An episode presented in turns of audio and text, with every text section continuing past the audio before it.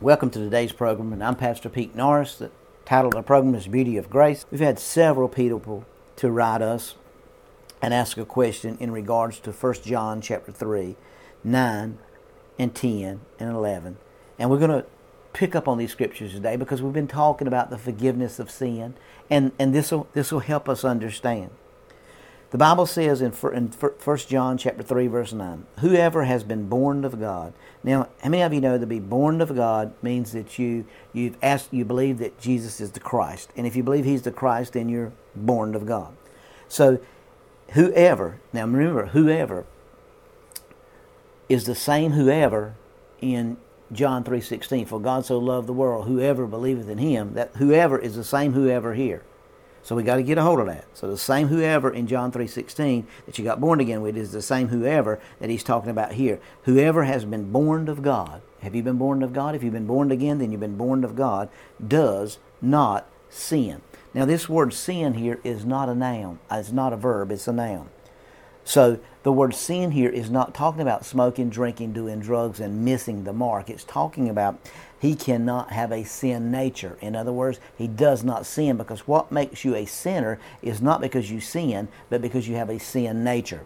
And Jesus said, I've redeemed and gave you my divine nature, so I've removed the sin nature. Now, if you have a sin nature and a divine nature, then you're schizophrenic and you're you have a double personality and you have a double nature. That's totally impossible because the Bible says that He's taken our old, He's created us, made us a new creature. Old things have passed away, and behold, all things have become new. So we see here, whoever, which is the same whoever in John three sixteen, whoever has been born of God does not sin, for his seed remains in him. Now his seed remains in him. Me and you are born, according to 1 Peter one twenty three, we're born of an incorruptible seed. In other words, it's a seed that cannot die. So you and I are born by the Word of God, in other words. And He can not sin. Why? Because the seed remains in him. Once you and I get born again, we can't sin. We can miss the mark, but we can't have we can't have sin. This word is not a verb either. It's not showing action. It is taught is a noun. So he's saying you cannot have a sin nature. It does not mean you cannot sin and miss the mark. It says you cannot you cannot be a sinner because you have a divine nature now. You don't have a sin nature anymore. Because he has been born of God. So we see here that he's saying that whoever has been born of God does not sin. Now, why does he not sin? He doesn't sin because he don't have a sin nature.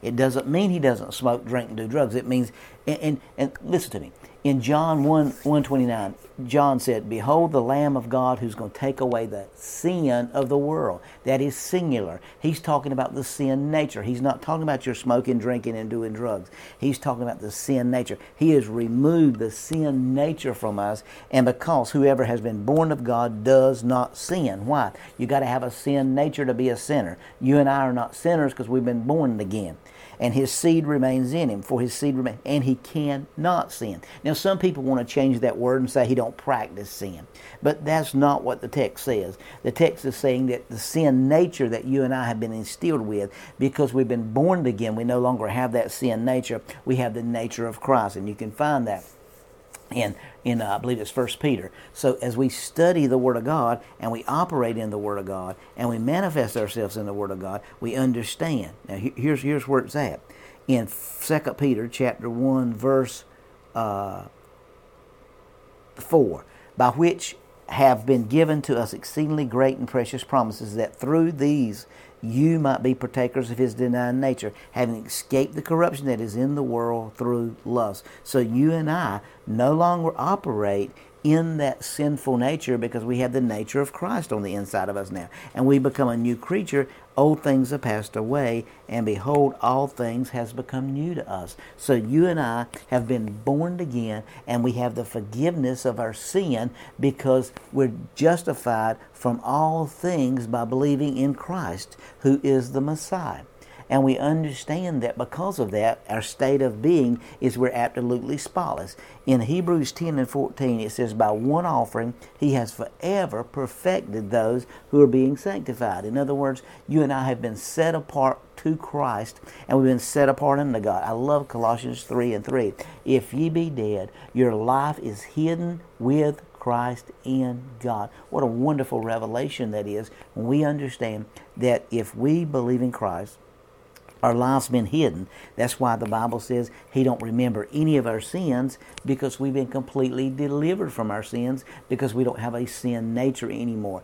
Jesus died that you and I would live. What a wonderful revelation. Some people say, well, I do miss the mark, so that scripture is not true. Every scripture in the Bible is absolutely the truth and inspired Word of God. Why? Because this is the beauty of Grace Day.